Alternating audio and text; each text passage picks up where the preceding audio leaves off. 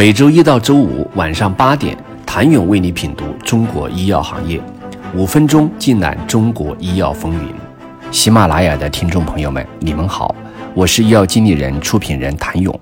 毋庸置疑，百姓安退款事件再次加重了市场的不安。数据显示，今年已经有超过十家生物医药企业闯关科创板失败。近期，一家处于问询阶段的科创板预上市公司计划延缓发行，其中除了目前资本市场对创新药企的估值回调之外，还包括科创板对于创新属性的定义越来越严格有关。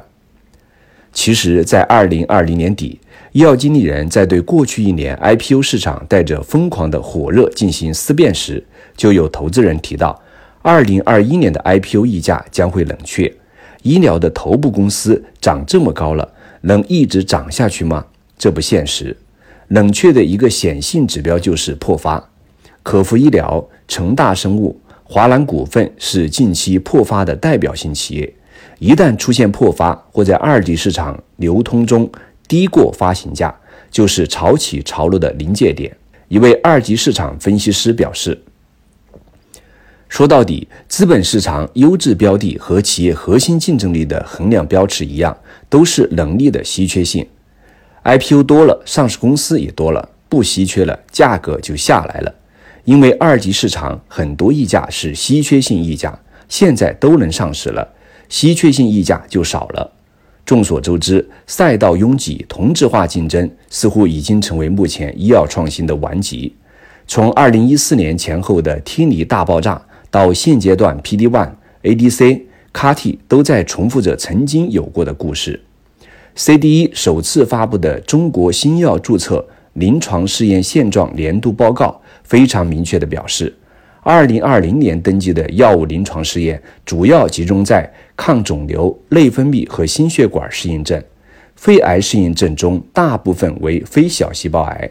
目前临床试验在研的生物创新药大部分为抗体类药物，且靶点集中度高，同质化竞争激烈。看涨还是看跌，核心还是看能力与资源的稀缺性，以及现有团队是否能够带着这种稀缺性穿越产业发展周期。讲故事高估值，一旦故事无法兑现，这中间的高估值就会演化成泡沫。泡沫有多大？从数据上看。二零二零年，医疗健康领域一级市场共发生九百九十七起投融资事件，披露金额在一千三百五十亿元左右。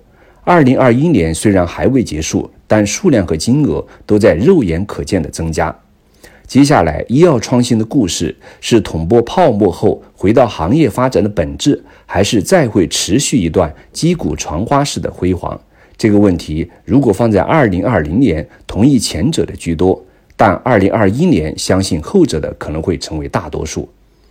有投资者给还处于研发阶段的创新药企提出了中肯建议：把握好投资节奏。如果在泡沫时期都没有拿到钱，企业就很难过冬，尤其是在医疗领域，需要大量的资金支持研发。而对处于或即将进入商业化阶段的创新药企来说，是不是要坚持自己完成药物的商业化推广，必须放在议事议程上。毕竟，如果只有一个产品，后续没有新东西，很难养活一个销售团队。谢谢您的收听。想了解更多最新鲜的行业资讯、市场动态、政策分析，请扫描二维码或添加医药经理人微信公众号“医药经理人”。医药行业的新闻与资源中心，我是谭勇，明天见。